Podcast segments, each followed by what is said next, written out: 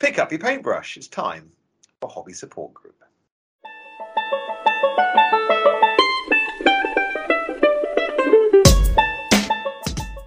Good morning, Andy. Good morning, Tom. And how are you today? I'm fine, thank you. This bright, sunny Tuesday morning. How are you? Yeah, I've got a lovely bottle of Dr. Pepper. So Oh, nice. me up, ready for the. This was going to be a long recording, I think, today. We've got lots of stuff to get through. Yep, I have a bottle of summerberry squash. Oh, you animal. Quite tasty. So, what have we got coming up on today's February Hobby Roundup? We've got a hobby report. What we've been up to, what we've purchased, games we played, and some the news, and of course we have a trip through the gallery. Well, shall we take a jump into Hobby Progress? I think we should.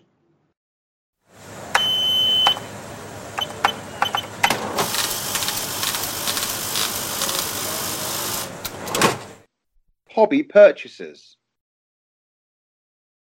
So, it's been over a month since we recorded some Hobby Progress. What have you been up to? Doldrums of February, Andy. Well, yeah, I, I had to go. I did. I finished one of my uh, my projects on my um, on my oval list. Hooray! Which was quite good. I, I finished off the uh, 10 mil English Civil War. Um, so that's crossed off. That finished that nice and early this month. So I got to start work on some some other bits and pieces I've been painting. Um, I finished my cuirasses for uh, these are 28 mil English Civil War because it's good to have English Civil War in all kinds of scales, isn't it? Why limit yourself to one scale? You have 10 mil and 28 mil. At least. So I wanted to get those cuirasses painted in time for our big battle. More on that later, but we had a big battle of English Civil War, which was fantastic.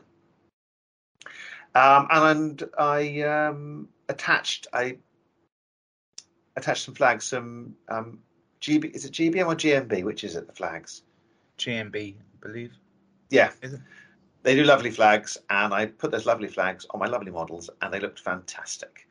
Um, so I could tell exactly where they were from, whether they the Tower Hamlets trained bands or if they were the from Essex, Robert Devereux's troops.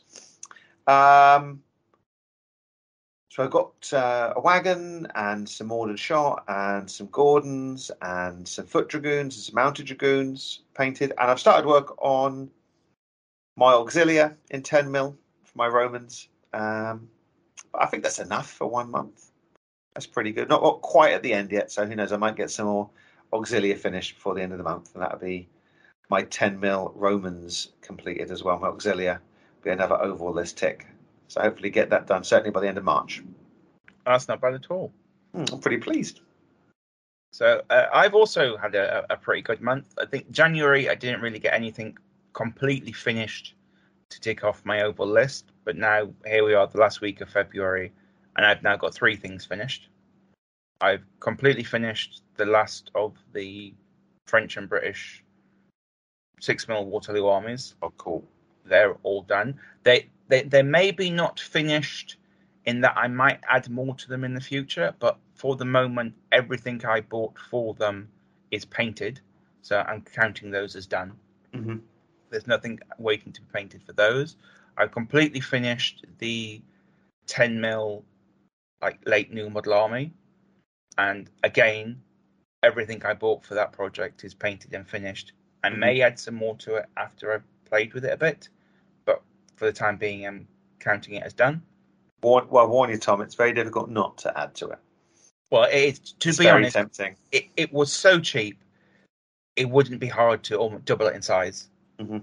If I, you know, and it would be the price of a cheap night out to do that. But Yeah. I haven't played the game with it yet, and I'm, I'm trying to rein in the size of armies that I build for games I'm only going to be playing periodically. hmm I don't think I need massive armies for every single game I periodically play. I mean, for my 10 mil um, Covenanters, I have a battalion painted up. And I know that's pretty much all I'm ever going to need. And it goes into a few boxes, packs up nice. It's 10 mil, packs up nice and small. So that is done. I'm not planning to get any. I've got, well, maybe we've got a couple more bits coming. I'll tell you more about that in purchases. um, but a battalion, I think, is is all you'd ever need in 10 mil. Well, what I did was I used the one of the suggested armies for the late new model army in the a Mhm. King book, and I just bought I built that, which is six units of pike, twelve units of shot, four units of cav, and uh, Cromwell's double regiment. Yeah. And then I added a few cannons and some commanded shots and stuff to it, to, and some dragoons to sort of round it out a little bit. So it's a fair size army, but as we've spoken about a lot on the podcast, these these small scale armies, when you put them down on the table, and when you they're fun to paint, you put them on the table, and the first thing you do when you realise them is, oh, this would look much more fun, a lot bigger. Yeah, I, I, mean, with my 10 mil stuff, I've, I, I bought the core of the army. I just add a little bit. I just add a little bit more. And every time I add a little bit more, it just looks even more spectacular. Yeah. But I think now, now I've got battalion, I'd have to think about starting a whole, a whole new battalion to go. Yeah. I'm like, I think I don't need three battalions of Covenanters. That that would be, I think, excessive. Probably it, it'd look cool, but also it'd probably make it more difficult to fit in a game in a couple of hours of a Wednesday evening, which is what we built these small armies for. Exactly, exactly. Kind of cross purposes. I'll be doing it just for the fun of it. And there's nothing. Some people are just painters and like to collect, and that's your bag. Go for it. But I think I think I think I'm I think that project is actually for once going to be finished. Yeah, well, so talking about sort of like just painting something really just when you haven't really got a purpose with it is my third project that I finished this mm-hmm. month, which is I'm calling them the Naughty Dwarves. They're uh, the Ragnarok Dwarf Kickstarter that I backed Mhm. last year, and they are absolutely exquisitely gorgeous Mm. metal minis. And I've painted each one like a character, and I sort of I haven't painted them as black elves or drow or, or zombies. I've sort of painted them a, a very light blue, sort of like undeady kind of Mhm. looking. Um, I haven't actually got a game to play for them. I could easily play things like Frostgrave and that with them. And I, I might well use them in some Seven TV, but they were just a, a war band of, of really cool models that I really enjoyed. Uh, I pushed myself painting them to actually go right. Let's do some edge highlighting and all this sort of stuff on them, which I, I don't normally do. Was a lot of fun painting them, and I've had uh, fun and some experimentation basing them. In that I even did some trial bases and work out. I, I wanted the bases to look sort of like a a frozen, muddy wasteland, but I wanted the models themselves to be really matte and not shiny. So, like my, my way of doing normal mud, if I wanted it to look wet, it's just gloss varnish it.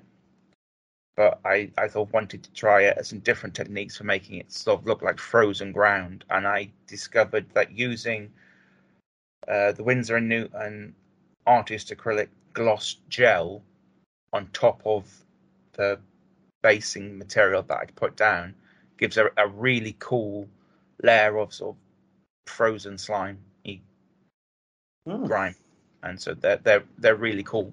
And so I think if when I get to doing some turnip stuff in the future, which I think is probably going to happen, and I have a good way of doing 2025 year of the turnip. Oh, we'll have to We've got we got eyes this year, right? We got um, is it windy Bo- uh, the Napoleonics next year and windy boats the year after that? I think it's, it's it's supposedly technical Napoleonics this year, I think, isn't it? With eyes. Napoleonics with eyes. We can combine the two. Perfect. Well, I, I, I don't know. So I've finished those three things off of my oval list now. Uh, my of- my hobby plans for March are I've got a SNLF little force that I want to get done for bolt action, and also because I've got those models knocking about on the shelf, so I'm going to get those built and painted. And then I'm going to make a start on some of the 28 mil Napoleonics because I think you know we'll be a quarter of the way through the year. It's probably time to start taking on some of those. And I've not painted some 28 mil cavalry for a little while, so let's break out the the lancers and the hussars. Sounds good. Except for the part about painting cavalry, it sounds really good. uh, it's it's uh, cavalry is an acquired taste. I was talking to Ricky last night. and We'll have that coming up later on. He also, yeah, expressed a, a love for the cavalry army. It's two models for one. It's a bargain. Yeah, I've I've put together my Portuguese infantry. Started all ready to be um, undercoated. I need to make a work start work on those guys. Um, I need to work out a quick way to get them painted. I want to obviously a good way, but um, yeah, have a think about how to get them done in a timely manner because I want to batch paint them. Because I want I think all, I want them done to a good standard. I'm not necessarily worried about them being done to the that golden demon level. No, I'm I'm very similar. I'm thinking of painting most of them that are going to be multi-based to one standard, and the ones that are going to be individually based for playing things like sharp practice to a different standard. Mhm. To be honest, I've got a unit of middle guard that I think I might do the fanciness for for playing small games, and just all the rest of the dudes, they're just going on multi bases. For my English Civil War, I've got everything multi-based except the storming party. So that leaves me the option if I need like ten models skirmishing for a skirmish game, like on guard or something. I have got some that are singly based. So Yeah. I guess you can also just leave one unit like that. I'm the same with my English Civil War. The only things I've got on individual bases are my dismounted dragoons, hmm and they're a pain in the neck compared to all the rest of the, the multi-based stuff. They are, So- aren't they? So Yeah. It's so much easier to just pick up, especially even like some of my English Civil War stuff is on like three bases per unit, and others is just units are just on one big base, and it's just so much easier having the one big base. Um, so I think for most of my Napoleonic stuff, it's going on one big base. Yeah, good plan. There's probably thousands of historical gamers listening to this now, sort of clutching the hobby cravats. Or Idea of multi-basing. they're tearing their hobby cravats off in horror. Um, or maybe they're celebrating, like, yes, it's so obvious. Why didn't I think of that? Yes, of course. Well, when you, I- I genuinely don't see if if you play if you're making an army for a game system that says uses 120 mil frontage, and you don't remove models, why use like three 40 mil bases? Why not just use 120 mil wide base? Ease of storage. Takes up Sorry, Tom. space. Ah, but you have to put it into a container, and sometimes turning, taking the side off. Like my cavalry, for example, I put one down the side and then some along the top. So although it takes up the same volume, by adjusting the position of the horses and riders inside the case, I can fit more in.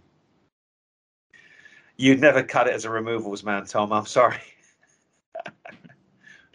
Now, some some of my cavalry I have to put on the sides because you can't get like a flagpole in a really useful box, Exactly. so they go on their sides. But for things like commanded shot and like just like well musket men in general, which are all pretty short, I just I'm a huge fan of putting them on a single big base.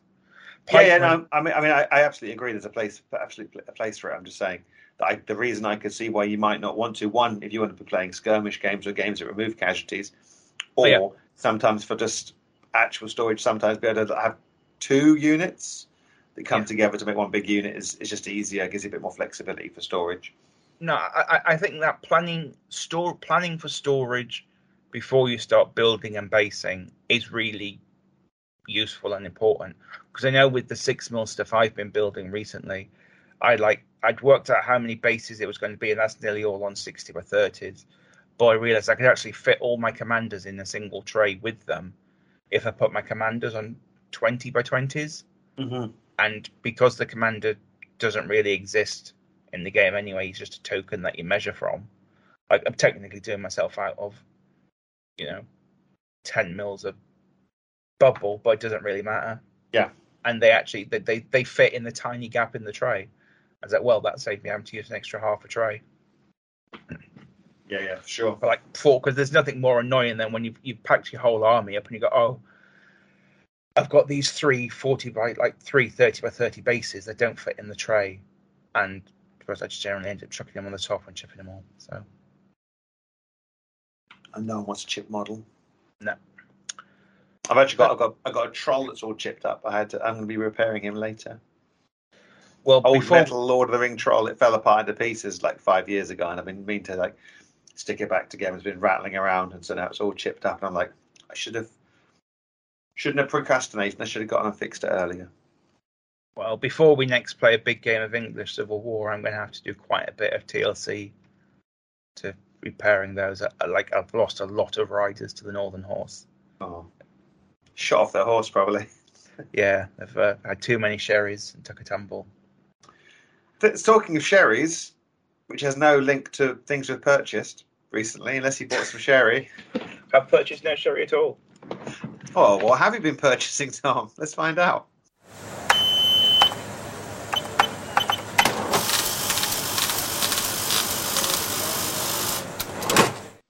Hobby purchases. Well, I purchased a rule set and the models to go with it for the grandiose sum of fifteen pounds. Ooh. And I bought Poseidon's Warriors, which Mhm. is an Osprey book from 2016, I believe, which is playing sort of ancient naval warfare, Trimorans. trimarans and quads and all that sort of stuff. So you can play like Peloponnesian War, Punic War, Roman Civil Wars, all that sort of stuff. And I, I, I don't know why, just on I I saw somebody playing it and had the sudden whim to give it a go myself. I bought it, thought right, one twelve hundred or one three thousand ships can't be that expensive. hmm Looked at them and was like, oh, they're more expensive than what you think when you need fifty of them. Often that's the case. But then uh, looking at an old uh, Meeples blog post, uh, Mhm. somebody posted that they'd also picked the game up and they found that Tiny Tin Troops do Uh, card mounted ship tokens. And so I got a Roman and Carthaginian fleet for four pounds, which are one 1200 scale ships. I just need to cut them out, stick them on some foam core board, and we can play a couple of games with it. I'm going to demonstrate some knowledge about Carthaginian and Romans. The Carthaginians had better boats until the Romans invented the corvus, which is a boarding plank. It's the single um, most devastating development in war, perhaps since the invention of the sword, I guess, uh, and uh, completely swung the battle because they realised they could turn uh, a sea battle into a land battle and use the superior troops to, to board those Carthaginian ships and take them over. Go and read about the corvus on the Roman ships. But that will be uh, something we'll hopefully get to play before long. And I just thought it was it, it was a cool idea of. I wanted to try it out because we've talked a lot about using stickers and tokens and that sort of thing. And I thought my initial thought when I realised the ships were a bit too expensive was could just use a load of bases painted up and go right. Yeah. The, the blue bases are quads, the red bases are tens, the orange bases are eights. But then when I realised for two pounds per fleet, as you're playing a top-down naval game, they just look really cool. I'm always amazed that there isn't someone who just does top-down views of units, like for Kings of War. Because you just put down a unit block and it's there. It's all enough. It's over there it's gone. It's like a top-down um, view of like a unit of dwarves at the right size. Like, why are there not PDF files of this somewhere? And you could print it out an army, put it in a folder, and then play games. Well, that's, that's just a, just a thought. I just always I it think wasn't it's available. something that would be really cool. I, I- would be well up for, for giving something like that go because I, I know you've mentioned before, haven't you? Things like the flat neoprene forests and stuff. Yeah. That like a top-down forest. This is like right. You, you could keep like if you were playing like a rural battlefield, you could keep it all in an A4 folder. Yeah. And, right. This is all the terrain I need, and for like when you're traveling to games and clubs, that having a, a bag with yeah, having a box file which has all your has your army, your terrain, and everything in, hmm I think would be a, a massive positive because I would imagine the vast majority of gamers struggle for storage space. So, and sometimes if it's a game that you, I want to give this a try, right? Here's ten pounds, print out your army, stick it on some card. It's so much an easier buy-in and an easier sell. Oh, I mean, I've I've played um, with Ed. We played fantasy skirmish games on. I've got a little, little like three foot by three foot map and some two D like scene um, neoprene scenery. Just chuck it out, play the game, packed it all up. like everyone is still trying to get their scenery in their boxes, and I've gone pop, pop, pop, pop, done, all in my bag, ready to go. It's, it was just really, really handy for you know having a quick game on a Wednesday night at the club. So, how was uh, your purchases for February gone? Well, it started off quite well. Um, I decided on my uh, my mystery square ooh, for my overlist, and I bought uh, a Khornate Blood Bowl team. Because I thought they looked really, really nice. Just a fun, bashy team. I love Khorne. Um, really, really good. Well, what's not to Uh, love about that Khorne? Exactly. It does exactly what it says in the tin. You run at things and kill them. Fantastic. I didn't like there's a blood spawn model from Forge World, which I don't really like. And I managed to find a, a model online, a 3D print, which I have, which I ordered as well to go in there. As um, I guess I'll post it on the Facebook group in a bit. I'm just I'm just trying to get a chance to assemble all the models together. But instead of being however much it was at Forge World or whatever, I, I picked up for like seven pounds off eBay. So that was really It's good. nice. Um, it's supposed to be a flesh golem, but it's so big. I'm like, well, this, this is perfect for the big guy for the Khorne team. It'd be a bit big if it was actually um, on the necromantic team. Then I finished my English Civil War, and I thought to myself, well, I actually could do with just a few more dragoons and a few more Scots lancers and some wagons for objective markers. So I ordered some more of them to go in with the 10 mil English Civil War that I've got. So I did actually purchase some more 10 mil English Civil War just to completely round off, just to completely round off that project. So I've definitely got everything I need. I've got enough Scots Lancers. I've got enough Dragoons. I've got enough wagons. That was like ten pounds. Now the interesting thing is, I placed the order. Lancer. Uh, Lancer miniatures do lovely ten mil stuff. Uh, very affordable. And I was away, and when I came back, there's a little red card saying, "Oh, you've missed you." So I went to the post office, I picked that package up, and I got home, and I opened it up, and I read inside, and it said, "Hi, John. Thanks for your order." And I went, "Well, I'm not John." and I opened up, and I looked in, and I think I know why the Marquess of Montrose did so well in his spectacular victories. It was because he had um, 20 mil English um, British infantry. um, with a, a dingo armored car and Bren guns because they'd accidentally sent me um, 10 mil World War II uh, guys uh, instead of my English Civil War. So I messaged them and they got back the same day and they were very apologetic. They're really sorry. We will send you um, the correct guys. We'll get them uh, molded right now. We'll get them out to you and you can just keep the 20 mil stuff we accidentally sent you. Now, I believe it's my belief that a real test of a company comes when they make a mistake. There are companies I don't use anymore because they made a mistake and they didn't rectify it. They're pretty rubbish. But Lancer were fantastic. Um, it's good communication. Sent me the wrong thing. Going to sort it out. Keep the stuff we sent you. You know, yeah. When you, when the real test of a company, because something's things are going to go wrong in life, but the real test is how you deal with that mistake. When everything's going perfect, you know that's that's grand. But when things go wrong and they are that good, I mean, that I use Lancer miniatures because they're cheap, uh, good quality product. But knowing that you know when they do make a mistake, they hand hold their hands up and say, "We'll get it sorted." Well, that just means you know that they've got an even more loyal customer from me.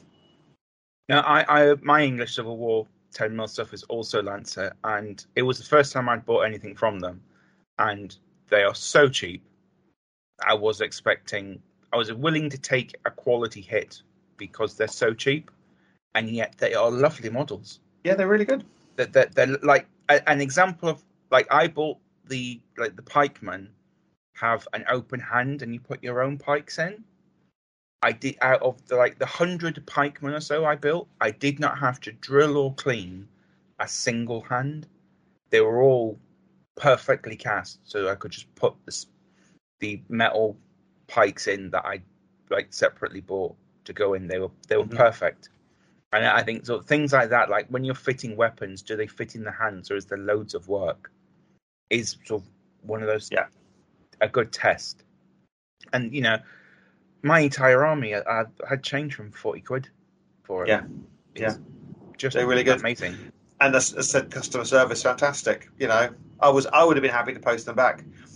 I mean, I don't actually need any 20 millimeter um, World War Two. It's the first time me and the wife agreed on something. I was like, I was like, can you send it to John anyway? And I'm like, I wish I could send it to John because I don't want to start another army, start a scale of model at 20 millimeter, please. I'm spending enough at 6, 10, and, and 28. I don't start 20 mil as well. Oh my gosh, I'll be uh, I'll be bankrupt. No, I think So if anyone if anyone needs any 20 millimeter British, then do let me know. yeah, I can't I can't imagine myself ever playing 20 mil World War Two. Yeah. So I mean, obviously that was all I purchased, right, Tom? I mean, uh, oh oh, hang on, Storm Eunice hit, didn't it? I was visiting Cambridge, and um, yeah, I got stuck in a hotel room for a night because we couldn't go anywhere because it was so stormy outside, and I had uh, inter- access to the internet and access to eBay. So unfortunately, I bought an Imperial. I bought an Imperial Nobility Blood Bowl team for twelve pounds, which is a really good saving, to be honest. I actually don't know what an Imperial Nobility Blood Bowl team looks like, so I will take your. It's the one with all the feathers. Oh, the old Empire dudes. Yeah, so um, I mean, I think I think those feathers are going to be the first thing to go, and I, I, I don't like the feathers too much. I might keep them just for giggles, and it's less work. Uh, if I look Feathers- online. Feathers are cool though because they they can really pop and they're quite easy to paint. If you, I just I just don't like them. I don't know. I, I might. they're too maybe I damn will dish for you. I think there's poor naked ostriches who have lost their feathers. Tom, I got the refs all from the same guy. I was like, well, I'm I'm ordering these, so the, the postage and packages will, is, is combined, so it's like an extra three quid. So I got those the referees as well, the elf and the dwarf referee. The giggles. Glad to see that you're getting really getting into your Blood Bowl teams again. It's been 27 years, Tom, and I'm I'm I'm upset that I'm not playing more Blood Bowl. I'm enjoying. I'm like really getting into it. It's terrible. I think I've been off the wagon and I've had like my first drink after 27 years. And all I want to do now is go to the pub. Yeah, is there a Blood Bowl pub somewhere I can go to? But uh, yeah, that's that's not too bad, I guess. I put I put in my bits box. Maybe I will make the that square on my oval list just Blood Bowl teams rather than Khorne Blood Bowl. That's that's that's I, I've got the the same thing with with my mystery square. I was like, do I go for the low hanging fruit and put these fleets in there and go, well, this this is an afternoon project that gets me the tick on the square, Mm. or do I wait and do I go Turnip twenty eight at some point later in the year? And it's like uh, I think I'm keeping that square open at the time being. Well, I had those cuirasses, and I knew I'd get them done so quickly. I didn't think it was really fair of me to um, to put that as a as a square. I was like, I'm gonna get this done in like a few days' time, and I could I could just make it the square, but that's just so I can get it done, and I know I'll get it done. These these troops are going to get done for the big game, so We don't want to cheat ourselves, do we? yeah, you could. You, it's just if you want to tick it, you could just. It's like almost like just ticking it for the sake of ticking it. Yes. Oh, I've painted a random character model I found. That's my square. It's, Yeah. That's it. If it was December the twentieth, I'd let you off. Yeah.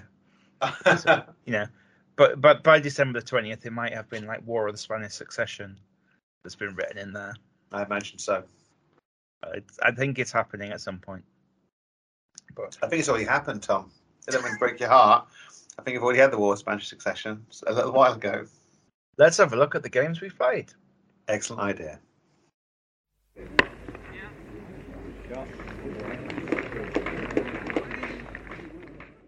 Games we played. So first off, here's a segment I recorded with Ricky about some Keyforge that we played online and the prospect of using online technology for playing paper card games. So enjoy listening to a different past version of me. I will. Hello, listeners. I'm here with Ricky to chat briefly about playing some Keyforged online that we did uh, a couple of weeks ago. This isn't playing an online version of Keyforge. We're actually played using our paper cards in our respective homes, despite us living a couple of hundred miles apart from each other. And would you like to talk us through how we did that, Ricky? Yeah, so uh, rather than, as I say, using uh, an online program like Crucible, um, we used uh, a website called Spelltable. Spell Table was originally designed by Magic the Gathering fans to create uh, a way to remotely play paper Magic. Um, it recently got bought by Wizards of the Coast, and uh, they've they've improved a lot of the functionality uh, for for the website in terms of playing paper paper cards uh, online, um, and we decided to give it a go with uh, KeyForge, which which I think I think went quite well, didn't it? I would say it worked perfectly. The only thing I did, I literally moved my keyboard to the side of my PC and tilted my webcam down at 90 degrees. And that was it. I played using the play mat. I play if I'm playing down at the club. I played with my cards, and we played, I think, three games in a couple of hours. And apart from once or twice asking what's the attack or defense on that creature, it was almost like we are playing on the table across from each other. I don't know how it felt for you. Yeah, I, I think um, in, in, terms of the, the approach that, that I take to it um, is that, yeah, you know, my webcam's not great. Mine's not brilliant either. The cards are a bit blurry uh, sometimes. Um, the li- lighting can be a right hassle, but once you've got that set up, it's okay. Um, but in terms of I traditionally play card game, you aren't constantly reading your opponent's cards. They're there as a uh, placeholder for the, the rules itself. Um, and in that, I find that spell table works quite well. So you don't need to read the cards constantly. You can ask your opponent what the card says, and they may be able to move the card into a place where you can see it. Um, but in terms of uh, this is a token to represent this set of rules, it works quite well.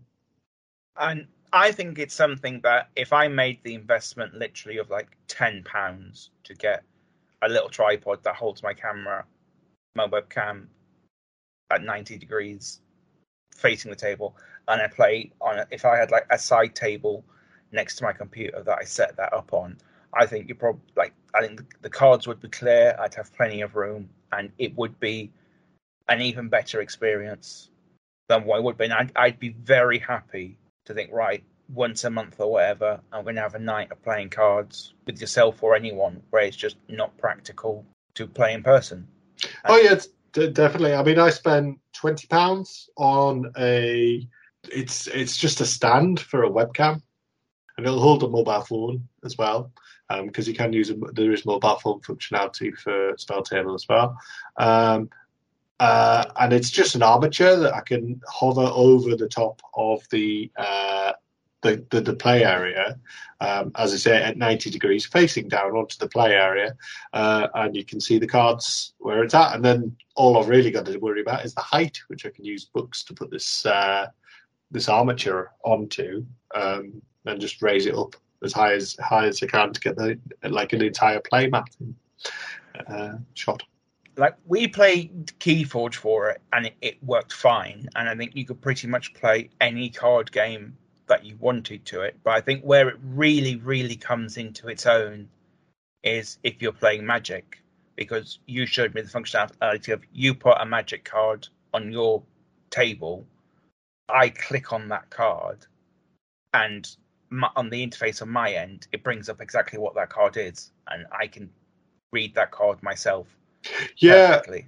Well, uh, what's what's even cooler is that um, it'll bring up what they call uh, the oracle for the card, uh, which means that if there's been rules changes applied to that card, the current version of that card will appear on the screen. So if you've got, say, uh, cards from the 90s that have had some form of errata, maybe there was a mistake or something when it was first printed, the the the current rules should appear on the on the screen for you. Um, it, it does that that functionality really really does help, uh, especially when playing uh, Magic. I mean, I'm not the most competitive Magic player. Uh, I've had a few games of, of Commander using Spell Table, um, and it, it's worked fairly well. I can queue up about six or seven cards on the screen. So usually my commander, my opponent's commander, and then whatever relevant card we're looking at um, will be on the screen uh, at once, so I can just flick through if I need to. Um, you've got stuff like uh, mechanics tracking on there as well, so you can track your life totals, your commander damage, which is a, a mechanic within the commander format. Um, you can do up to four person split screen um, on there as well, so you can you can do bigger bigger games. Um, I mean, th- there's just a lot of interesting ways in which you can use the the website to. Uh, I mean, it does require registering and, and clicking the I accept cookies sort of uh, data mining that you normally get. But I think in this respect, the payoff is is quite quite functional. Well, I, I signed up on the night that we played, and it probably took me about thirty seconds, and it's like sign up for a Wizard of the Coast account. Exactly. There's um, no like card details or anything you're putting in there for it, so it's it's relatively painless. You know, if you if you're on a computer, you're using software. It's a piece of cake. Yeah, and it's the sort of thing that uh, a lot of Magic the Gathering streamers use um, to to do the remote games and things like that. Um, I've, I've seen a few videos of it, and the other thing with the videos is there's a lot of guides out there to setting up um, like the ideal sort of lighting and what, what cameras are are, are, perfect for the best shot and stuff like that because there's a lot of experience out there with uh, card game st- streaming, uh, paper card game streaming uh, uh, that as well. And the whether I don't know if Wizards is you know promoting this to influencers or if the influencers themselves are genuinely into this product, but there is a lot of support for the product out there and a lot of sort of ancillary um, tutorials and guides out there to to help improve the value of the game that you're having. Well, I can definitely, definitely see the appeal of if you have a, a friend or a, a part of a, a, gaming group where you play card games and you want to play them online rather than meeting in person, just because the practicalities make it easier. How, for relatively little outlay, you could have a, a perfect setup it sort of made me actually realize if I wanted to start playing Magic, I could just say, right, I'm going to start playing Magic with you and Sam, despite yeah. us living in three different parts of the country. And I think that would be not, we're going to play it with the limitations of we're only going to play online, as if, like you have if you're playing some of the online games like Tabletop Simulator. You know, you can play a war game on Tabletop Simulator, but it's a approximation of the game you're playing. Like when we play Keyforge, I didn't feel like we played an approximation of Keyforge. I just felt like we'd played proper Keyforge. Yeah, yeah. I think the only the obviously we've been bigging up the, the, the software and things like that. I think the only downside to the the setup is the same sort of stuff you'd have with any sort of online interaction over in person interaction, which I think everybody's kind of experienced in some way, shape, or form in the last couple of years. Um, obviously with Zoom, Zoom and, and Skype and, and all the other sort of video streaming things, there is a, a, a tactile deficit to to using the, the the digital sort of outlay over say meeting up in a pub. Um, you know, the the being in a space with with an individual definitely has its own feel, uh, and that a lot of that can be taken away um, if you're playing spell table. Because for a start with spell table, all you're really going to see of me is my hands. you know, you're not going to see my face uh, unless I, you know, set set something up for that. Um, so so you don't get that that sort of social interaction and and that sort of emotional response. You know, because I mean, talking about Magic the Gathering, I play blue, uh, so I like to see the sheer frustration on my opponent's face whenever I play a card.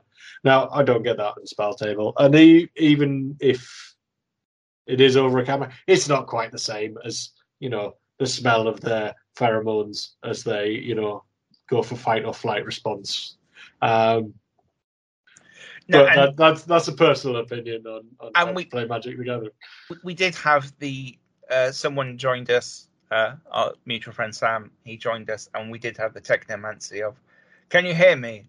We can hear. You're very quiet. Can you hear me?" and it was so we did end up running, you know, the combination of well, we can use this and chat through Discord, or we can chat through Skype, and so it's it's not a panacea, and I, I do, I, I agree that it's not the same as playing in person, and think you know it, it's it's very important. I think to play in person and do things in person whenever possible, and I think I don't know what your opinion on this is, but I know whenever like I'm playing one of my friends in person, it's actually the game that we're playing is incidental. I'm just hanging out with a friend. Yeah. Um, I, I think, and I think even when like we were playing, we were playing Keyforge, but really we'd not had a chat for a while, so we were just chatting rubbish. And like the game was almost like a, a tool to facilitate a chat while we look at each other's hands, moving cards around and moving bits of shiny rocks from one card to another card. But saying that, I do think it, it makes the practicality of actually me and you getting a regular game in together, despite me being in London, you being in Newcastle, working regular. It's almost like, oh well, I could have my gaming buddy back as a gaming buddy again, rather than just someone we periodically chat to. Exactly, and I, I think that's that's a, a, very good thing. Is why I'm happy to to kind of promote the the idea of, of spell table. Um, and I think it's like much more practical and useful than saying, right, we're going to play a game of Kill Team via webcam. Something like, have you? We've both got the same table set up, and like, right, I'm moving this 11.3 centimeters to the right.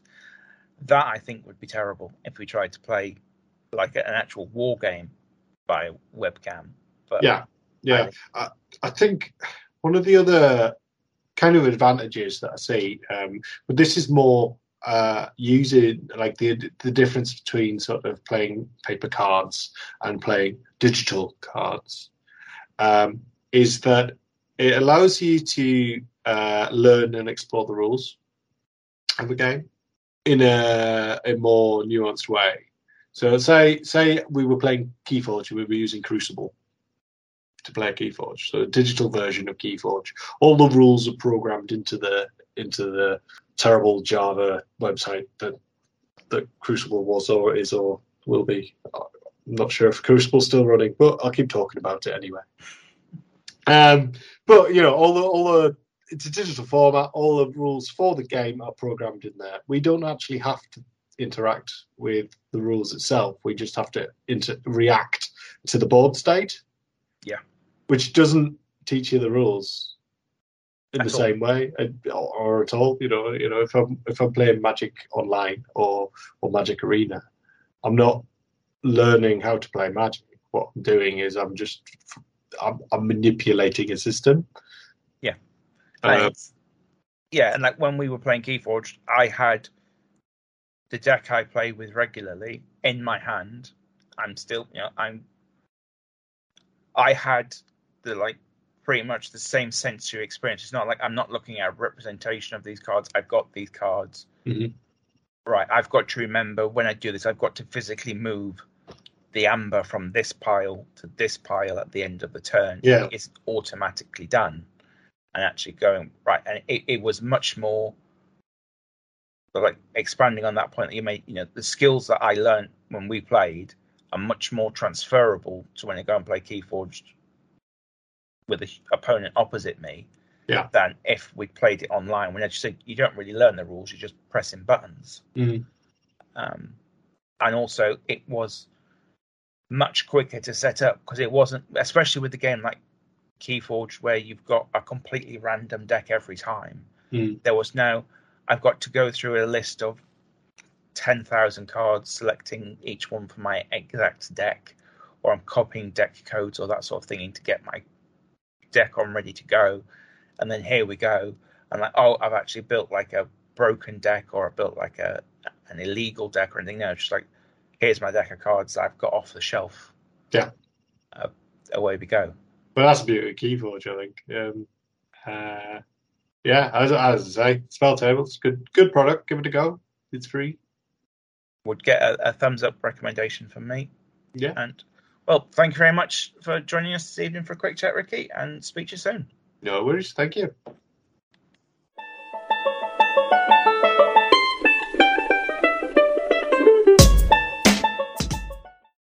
I played some Keyforge with Paul. Hi, Paul.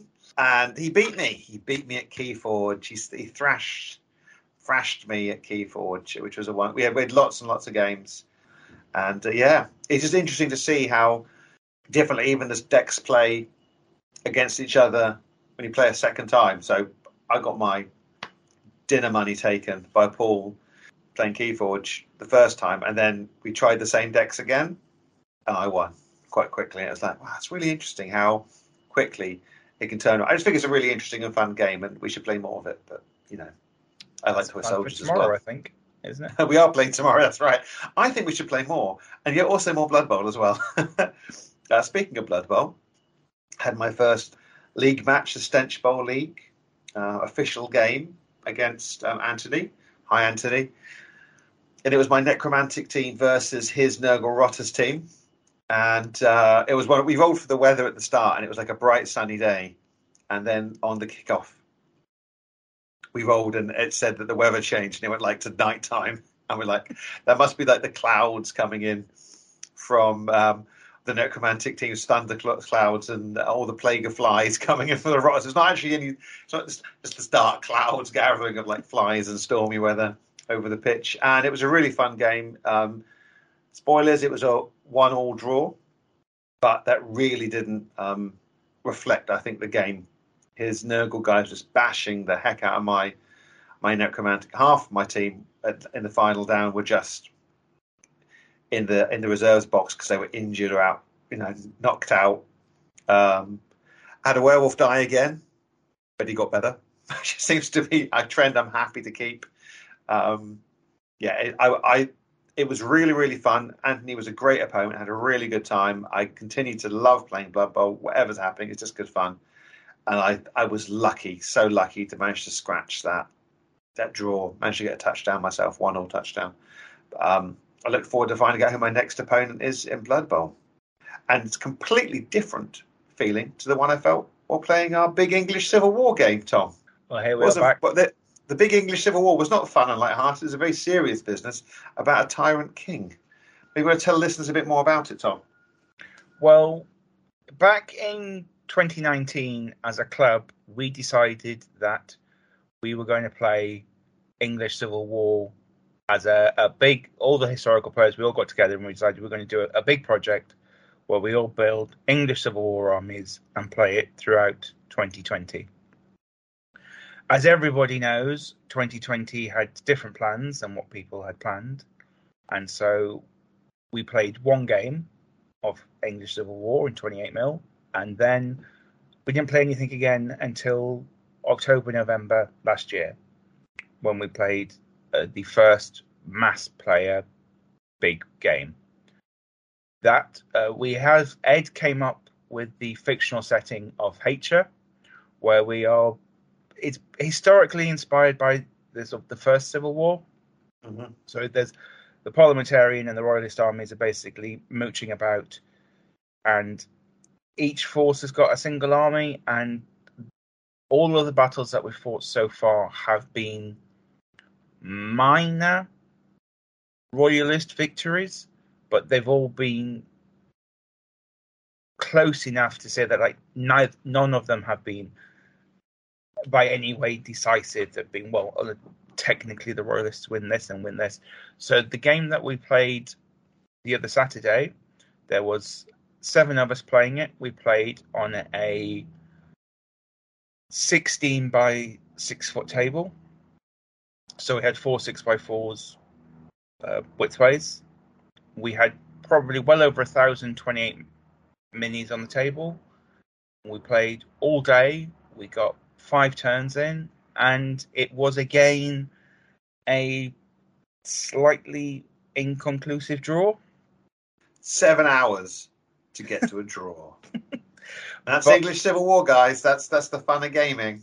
But we we were if we'd have had another couple of hours, we would have had a decisive result. But the mission we were the, the mission that we were playing was that we were playing the opening hours in a decisive battle and we were sort of playing the forward elements of both forces and how the game ended was both the parliamentarian and royalist armies, sort of second lines, were sort of both moving up the table. Mm-hmm. And so when we play our third, our fourth and final bat- game, we are going to play a big pitched battle sort of set up on the table so people prob- possibly be in combat turn one and it will that we will then be able to play decisively because the, diff, the, how we played this game was of the two armies you had like a a six foot wide frontage to deploy on but you sort of started you know 12 to 16 feet away from the enemy. So there was a lot of sort of like movement too close whereas what we're planning to do is in the final game we will start you know four feet apart yeah it, it, the idea was that giving that backspace would give us a chance to maneuver. But then the frontage was, it sounds large, but was so small that when they actually came together, there wasn't really much maneuvering. It was just a, a, a swirling milieu of, um, of horses and pike, which well, is kind it, of fun in itself. But it was like, what's going on here? I, I think it was both an absolutely amazing spectacle. It was. I, I, would fully encourage everybody who's interested to have a look on the Facebook group. It is something out of a gaming magazine. Yeah. But it does realistically throw up the, the in a way the problem of playing 20 with 28 mil models is you can't really play on a table that's any wider than six feet because you can't fit you can't move models and when a thousand 28 mil models, even when you're using small unit frontages, have an absolutely massive footprint. And so it's not like you can play on a tennis court because you can't move the models. And I think like we, we were playing wide board edge to wide board edge. So we couldn't have played on a wider table and, and moved the models unless we were using sticks and that sort of stuff. So it, it was both like an amazing spectacle to look at, but maybe not the most nuanced game because basically we had too many toys.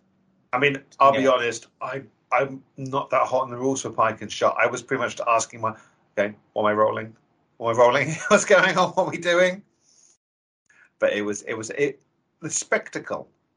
It it it's um some games you play, but the heads down, tactical, maneuvering. I do that. This happens. This happens. This happens. You know, and then the chance of this, and you're trying to work out the best possible thing you can do. That wasn't this game. This game was you saw all the models. Things are happening on the table. and You couldn't keep track of. You couldn't keep track of what was happening in the battle. You just had to worry about what was happening in your small area. And unlike other big games, I think Pike and Shot does this really well. Is it actually keeps things moving.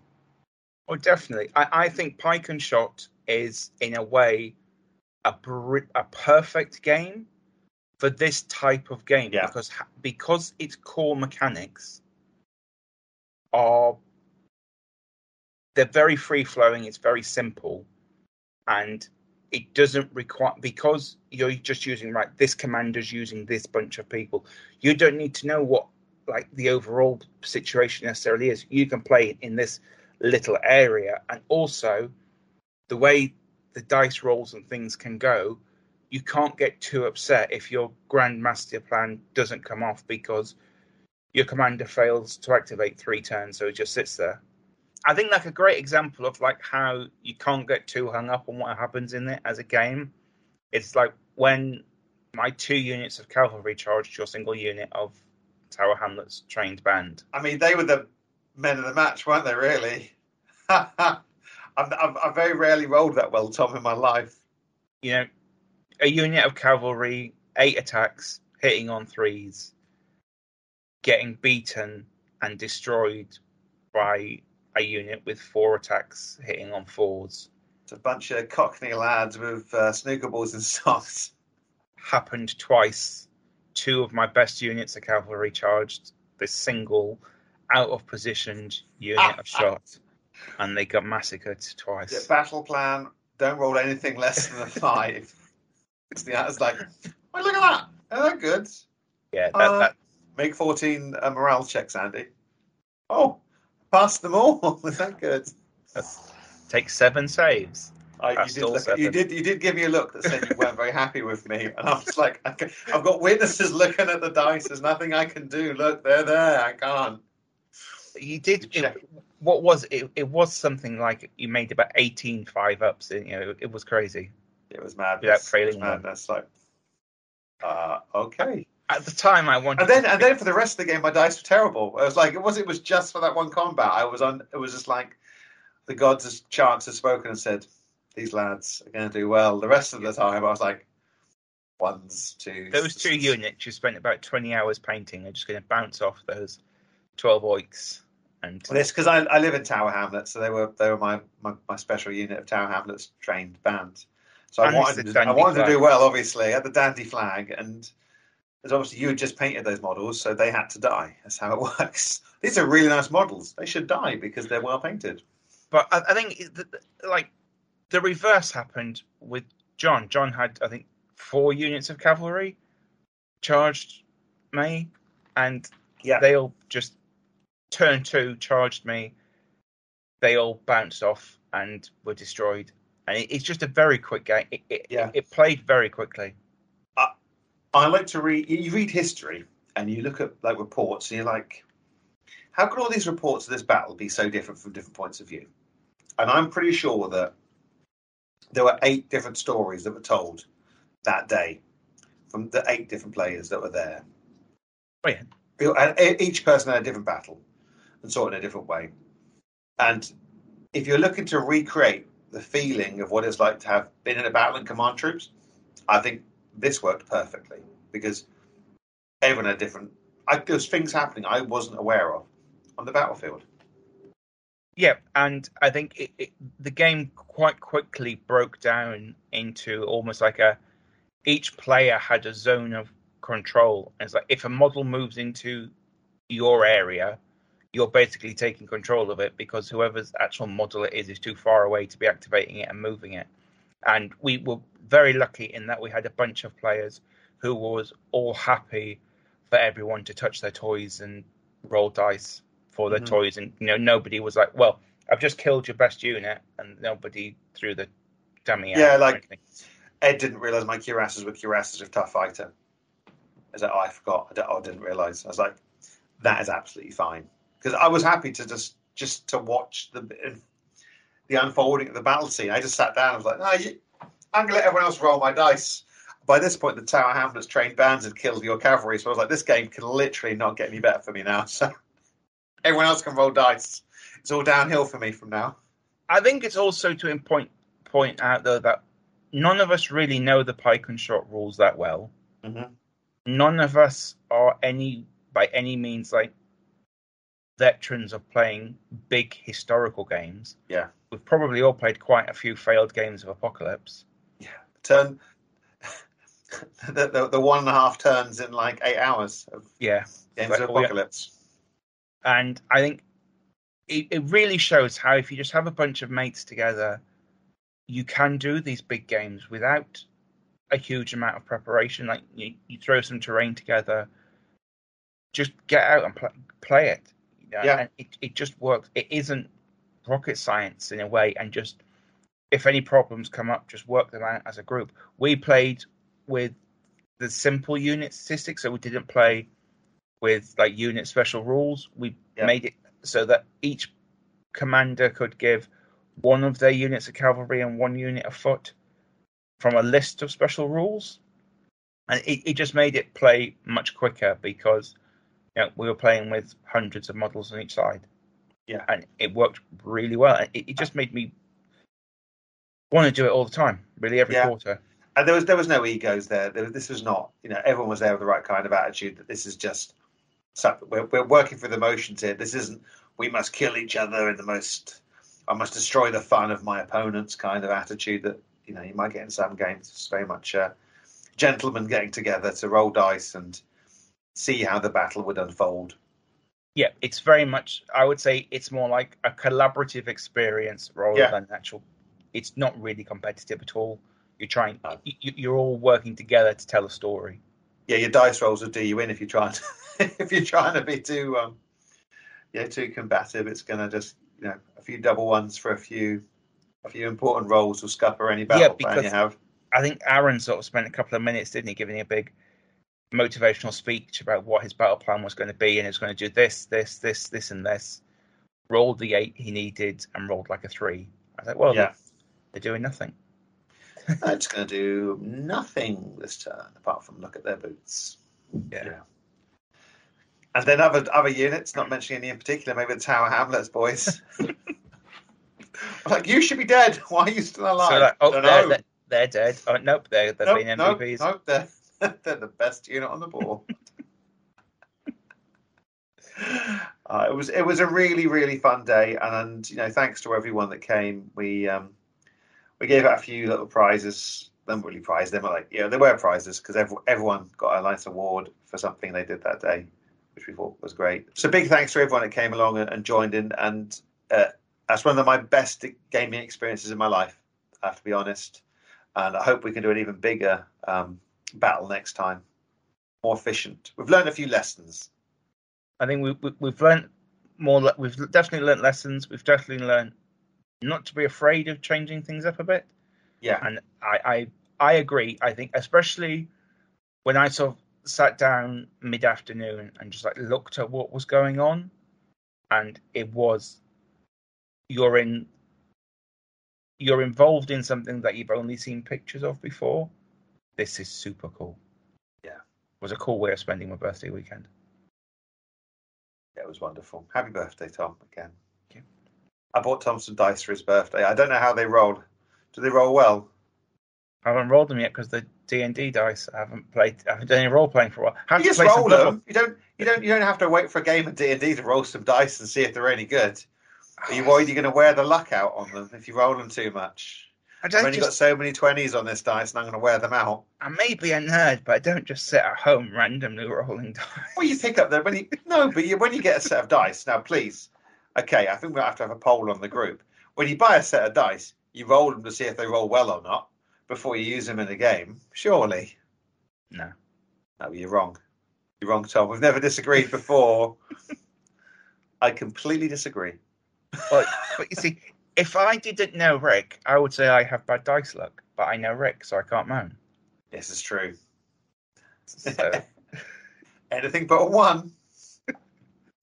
Know, and he, he really shouldn't play orcs because you have to roll a lot of dice. I've never seen anyone roll negative on a d6 before. You've injured yourself with that dice. That's gone in your eye. Um, no, well, well, well, I'll have to play some Blood Bowl with you soon. Um, Yeah, I'll, I'll break out the rubber duck dice for that. Ooh, yeah, there were dice. The dice I bought were um, had little rubber ducks inside uh, inside the dice, which I thought they were fun. So, shall we have a gander over at the hobby news? Absolutely. Hobby news. Not quite as, as as a busy month as last month. There's like a few companies have brought out different bits and pieces for different ranges, which we'll go through first, and then bring out probably like the big, what's potentially big news for some people. So, Wargames Atlantic have released the images of their World War One Russians, which they of claim you can use for obviously World War One, Russian Revolution, um, like right up until sort of like early like Winter War era. I think pushing it a bit with the Winter War, but you know, classic Wargames Atlantic look really nice sculpts, loads of bits, let you do. You know, at that interest really does. You know, there's a lot of conflicts that Russia was involved with from sort of. And they've got the Japanese coming out as well, haven't they, for the same period? I haven't seen any pictures of those yet. Maybe get some doing some like white and red Russian gaming might be quite fun. Mhm. Yep. Then Baccus have released the Mark III Valentine and a mixed pack of Commonwealth lorries and a German munitions Panzer 38T. You know, they just bits and pieces really that sort of like rounding out some more of their six mil World War II range. The lorries are really good. Well, not being super exciting, going, oh, great lorries.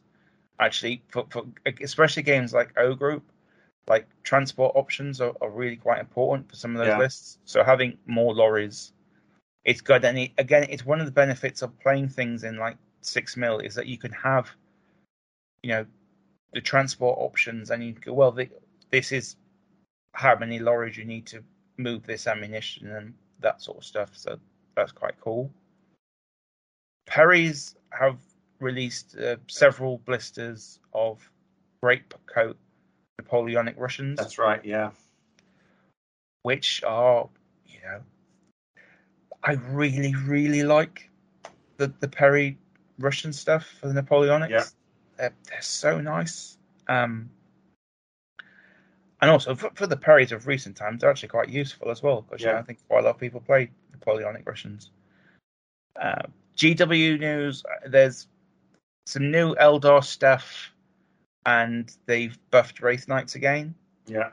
Um, that's as much as I know. As yeah, the, the prices are going up again. Uh, Mantic have released uh, point up for pre-order the Salamander fleet for Armada. In Mantic news, and then big news, really possibly, is the uh, Warlord have both put up for pre-order the Slaine game, mm. which will appeal to some people, probably not most people. It's it is a reworking again of the Strontium Dog slash Judge Dredd game, but it's been reworked to obviously focus a lot more on close combat.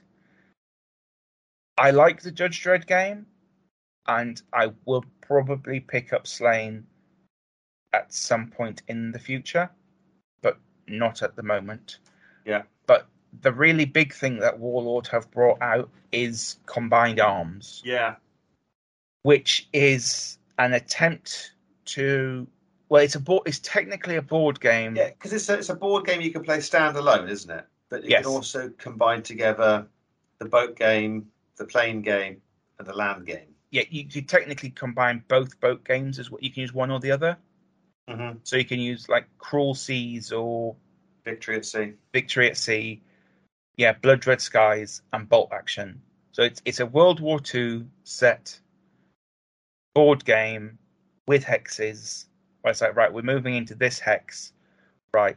We have an air battle to sort out who controls this hex, right? It is going to be a bolt action game to control this hex. I really, really like the idea of it, and I think it's a great way of actually combining th- those three games into making it making it more joined up and going right. None of these things are working in isolation. You know, the forces on the ground need air support. The air support also needs naval support. X, you know, X Y Z. My issue with it really is that I hardly know anybody who plays Blood Red Skies mm-hmm. or the Sea games. Yeah, I, I just don't really know anybody to, who who plays those. And so, if I was to pick it up and play it, it would be lots of bolt action games and then using the board game mechanic itself for sorting out those other two. Yeah. But I do like the idea of having a campaign, like a more involved campaign with the tiles and all that sort of stuff. And I would be interested to play it. And I think we're going to have an episode coming up soon about playing a campaign and, and playing campaigns. However, I personally don't think that I need to buy a fifty pound game to play a series of games on a map, working yeah. out things. Like I, I it, it, reminded me very much of the old uh, GW Mighty Empires. Yeah, with the little hex things yeah. where you just move them around, yeah. and it was like I know a couple of people who had that back in the day, and it was like really cool. But like, do we actually really need this for what we're doing? Can't we just do this on a piece of paper? And you know, we all like shiny visual things, and we obviously all like toys. Mm. And I think this is like a good idea. I'm just not sure personally if it's the best implementation for me.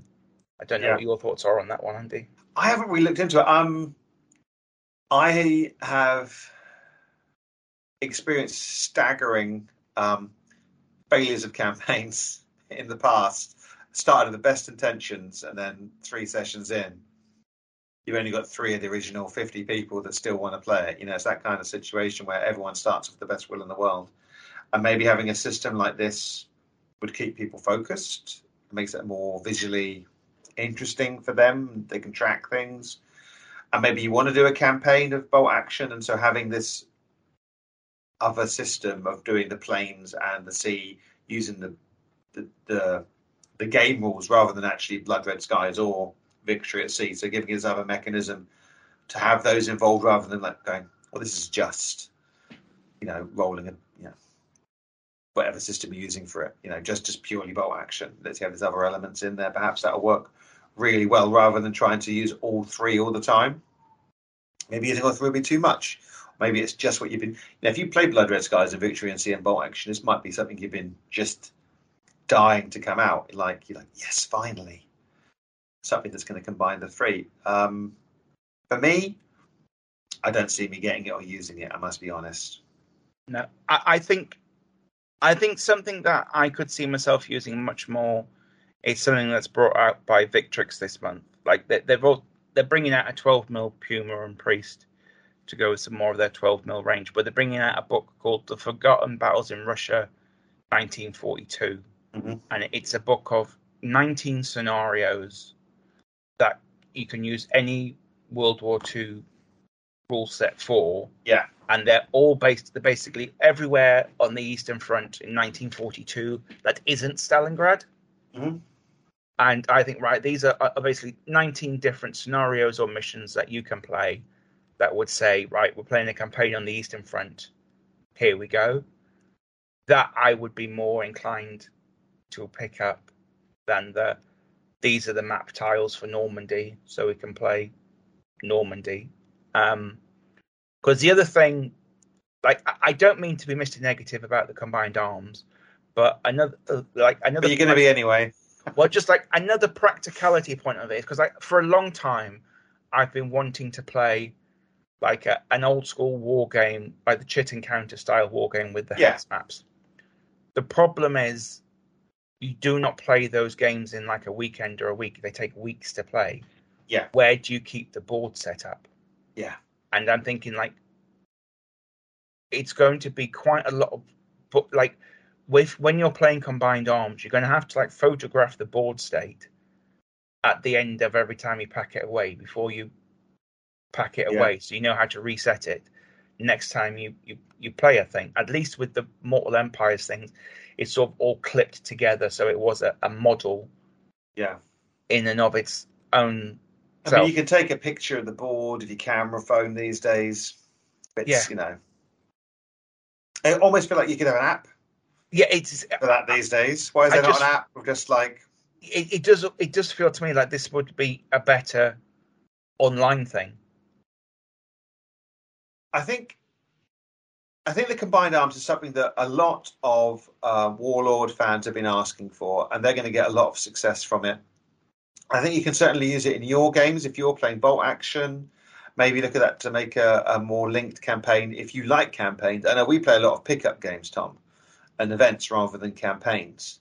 Uh, but maybe there's something that can bring something a bit more special and build that narrative story. Um, to your games using these this, this game. Yep, in complete agreement with that, and I, I do think, and you know, full props to them that it, it's great to see them trying to work out a way of making the separate games like work alongside each other, and I imagine it's also possibly a great way of bringing in new players to those other games. Yeah, I'm going well. You know, you might play Blood Red Skies already. You might play Bolt Action. You go well. I'll give Cruel Seas a go because it, yeah. it, joins in with the three of them. And you might have a club where you've got a whole group of people who just play Victory at Sea. One part of the group plays Blood Red Skies, another part plays Bolt Action. And you've got that club where there's three little groups are playing. Well, fantastic! Suddenly you've got something the whole club can be doing. Okay, we're doing our our our, our flying game. We'll be doing our boat game, and you play the land game all on the same night. You know, and you know that might be great for your club that is a, a really good point, actually, that you don't have to play all three games yourself. Yeah. Because like we know at our club, we have some people who play naval games. Yeah. And they might well have right. You two have got victory at sea fleets. Do you want to play this game? And we'll do the blood yeah. red skies bit. That's yeah, we'll we'll do Normandy while you're doing the midway, and we'll work out what's going on. You know. Yeah. So um, I love that it gives another option. Options are always good, aren't they? Yeah. Really. Bloody Miniatures um, have a third wave of models coming out, and they look amazing. I saw um, Ed painted some up. I saw them in the flesh uh, in the English Civil War game that we played. Oh, harking back a little bit. So we was talking about combined arms. So we'll talk about bloody miniatures in a minute. But you were talking about having like an overview. I thought it might be quite good fun for an English Civil War game to have your two commanders in separate areas from the board and then they take pictures and then they give their commands to the sub commanders and they actually go and command the units. And that would actually give you a much more realistic interpretation of what's like to be a commander of a battle it's like why have you taken the left flank? Well i went over there to do it and i rolled a failure for all my orders. Yeah it's, it's just like uh, just an idea. Anyway back to english civil war. No, I, I, I back think to that- blood red skies even. No back to english civil war. I think that like the friction in orders, I think would I, I don't think any game really models it that well. You know, like sort of look at Waterloo and it's like, well, where's Ney? Well, he's in this village. What's he doing there? He's supposed to be here. What's going on? What? what why is he attacking those squares with my horse What's what? What's going on? Why isn't he doing this? What, he's supposed to, uh, sort of like poorly worded orders, and that's thing. I know like the, the, the failed dice roll sort of is designed to sort of replicate some of that yeah but you know, I, I know when I've been doing some uh, like archival research, you sort of come across sheafs and sheafs of like hastily drawn sketches that people have like taken in battles. And it's like, do you mean this ridge line or this ridge line or this one? Which is the like when you say the clump of trees, which clump of these? The, I've quickly drawn the three clumps of trees. Which clump of trees do you mean? Just to charge the light brigade, isn't it? Uh, t- uh, you know, advance towards the cannons or charge the cannons. Which was it again? ah, charge them. I've seen the, some wonderful uh, models from Rubicon for 28 mil uh, Viet Cong for um, for Vietnam. They've got some Vietnam models now. They've got the, the opposing force there for the for the US. And, um, they look really really interesting as well. If you're looking to do some Vietnam War, um, Victrix have some late Romans. Obviously, didn't set their alarm clock. Sorry, everyone. But there's some uh, Victrix is some really really nice models. Um, and one thing that's I think is going to interest uh, Tom is um, never mind the Billhooks two. It's due to come out in early spring this year. So not too far away there. I mean, I didn't invest in the original Never mind the Billhooks. I wanted to. I was going to get it at Salute, and it didn't happen for some reason.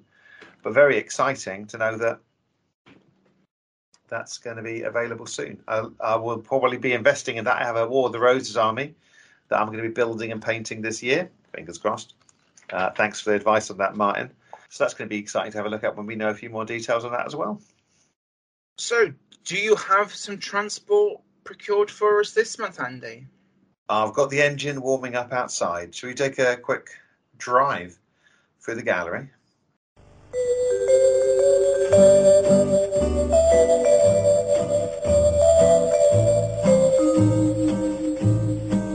Da, da, da, da, da, da, da. The gallery. So Tom and I are sat in a lovely brown Ford Cortina as we screech around the streets of the uh, the East End here of London. Uh, we're heading towards uh, as we pound our way through some boxes uh, into a warehouse filled with some beautifully painted miniatures. Oh, what's that? As I sharply turn the car, Tom, over there. I think it's the models from Benjamin. Yep, we have Benjamin Shagoff. Not he's, he's not called Benjamin Shagoff. he might be now. It might be his new nickname.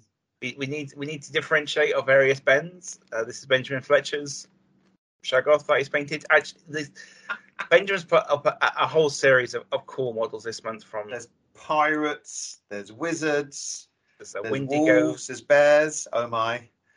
Um, every, every random creature. Um, he suffers from a medical condition that I also suffer from. It's called going to salute. Um, it affects the wallet and it fills your basket with wonderful, wonderful odd models that you find as you go around that you didn't know you needed till you saw them. Um, but these look fantastic. Such vibrant colours. Um, really, really nice, Benjamin. Great work. Yeah, fantastic. Um, onto something slightly more grounded in reality than a Shoggoth is the other Benjamins 95th rifles. Oh, they're very nice, aren't they? These are lovely. They're lovely models. They're lovely painted. Mm-hmm. So where are we off to next in this? I was just going to mention uh, Ben's um, other unit he painted of uh, British troops uh, for fighting Martians. Some lovely red-coated guys there look fantastic. But uh, enough of the Ben warehouse as I steer us around the fish market along the docks.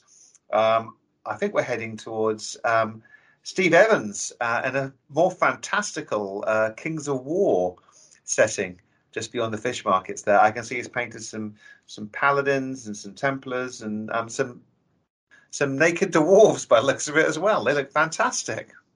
Uh, those dwarves are the same dwarves that I painted for my so-called naughty dwarf project. Ooh. And yep, Steve Evans put up a couple of videos on the Facebook group, Hobby Sport group, about his from his YouTube channel where he's posted up his Kings of War army and his Oathmark army.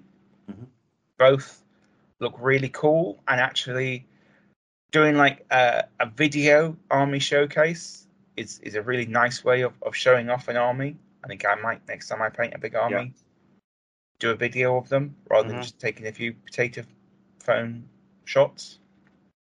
And you know, gorgeous models. I really like how he's used a mixture of the like Norman plastics, the Gripping Beast stuff, and like a variety of things from like that early Crusades era. Yeah. To create an Oathmark army that is both unique but really coherent looking. It's really nice. Mm-hmm. Very nice. Now, as we swerve to avoid two uh, gentlemen carrying a large pane of glass, I realise we've entered the Warren standard. As always, Warren has outdone himself again. Well, I chose just a couple of things this month to fill in the Warren standard because otherwise we'll have to open up the official Warren fan club. So Indeed. I've chosen the giant flies. The bugs are brilliant. And my favourite one as well, Tom. he posted up. And what he described as just a quick, simple unit of trolls mm-hmm. for an Oathmark army. Again, I wish my quick, simple units could be this quick. quick and simple and beautiful. Yeah, man. Yeah, absolutely gorgeous. And you know, talking about like just amazing paint jobs that are, are really nice. Got to mention Steve's mechanized tank destroyer platoon. Oh yeah, that he posted up. Just great to have you join us on the Facebook group, Steve. And as we you know, we mentioned in your interview, you know, um, fantastic stuff, and it's really good to see. I hope you all enjoyed looking at the beautiful tanks. yeah. And then before you zip us off to our final destination, just want to quickly mention uh, Callum's like industrial toxic waste terrain. Mm. I, I, I really like this. I think it's it's nice, effective terrain, and I also like that he's very proud it was built on a budget with stuff from Poundland and I'm sure yeah. all of those of us who have built terrain have spent more time browsing like Poundland and the dollar store than we would probably like oh, to admit. For every time we go in like a pound, every time I go past a pound, I drag my wife in there just so I can go and look at the toys section and go, is there anything in here that I could use to make something? Yeah, it's it's, it's always surprising what you can get.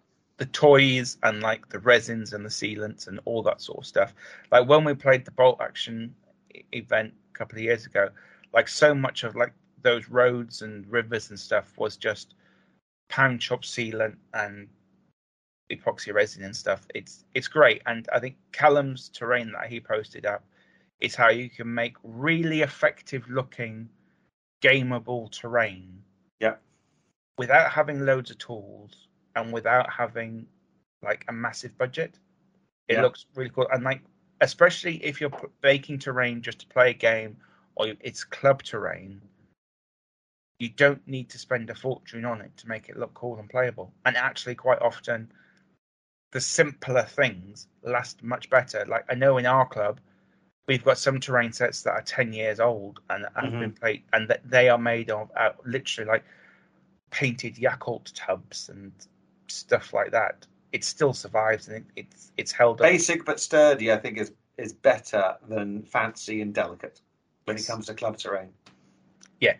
Can people who have had a couple of shandies put this away in 10 minutes at the end of the night when they're going to throw it in a box? It should be in the design briefing when you're building club terrain. And I understand the terrain was so good that um, his fiancee agreed to marry him. So congratulations. I mean, that's some good scenery. I bet. that must be the Yep. best. You know, if, if your significant other looks at goes, I enjoy that toxic waste pool quite a lot, then you are good, you're onto a winner there. So as our tyres spin and we screech off down East India Dock Road, um, I can see uh, a few last minute people we should mention. Obviously, um, Jack did a really nice um, orc and a dragon. Um, looked really good, and it's in red and green, and it doesn't look Christmassy, which sounds like a weird thing to say, but quite often you see someone who's done something that's in red and green, think, ah, that looks like Christmas. Well, that is not the case for this dragon. He did a really good job on there, and uh, a monk did a wonderful conversion of uh, an old Chaos Dwarf uh, wizard using some bits and pieces he had lying around. So great work there. And um, final thank you to Anthony for our, our game of Blood Bowl. And he was so inspired by the game, he actually painted his team. They were in resplendent grey, a, a, a resplendent zenithal grey when I saw them, and now they have been painted lovely. Lovely Well, colours. Before we depart the area, I just wanted to give props to uh, some of the stuff that you'd painted, Andy. I thought the flags that you'd put on your 28mm ECW stuff really popped and looked. Oh, really thank you. I had And- to cut them out myself and use PVA. So I was, and I was, did all that while I was unsupervised by the wife. So it's pretty good work from me. And the the 10mm dragoons again, really nice, really really cool. And I know you'd had a a little uh, quandary when painting those if they were looking a bit too purple.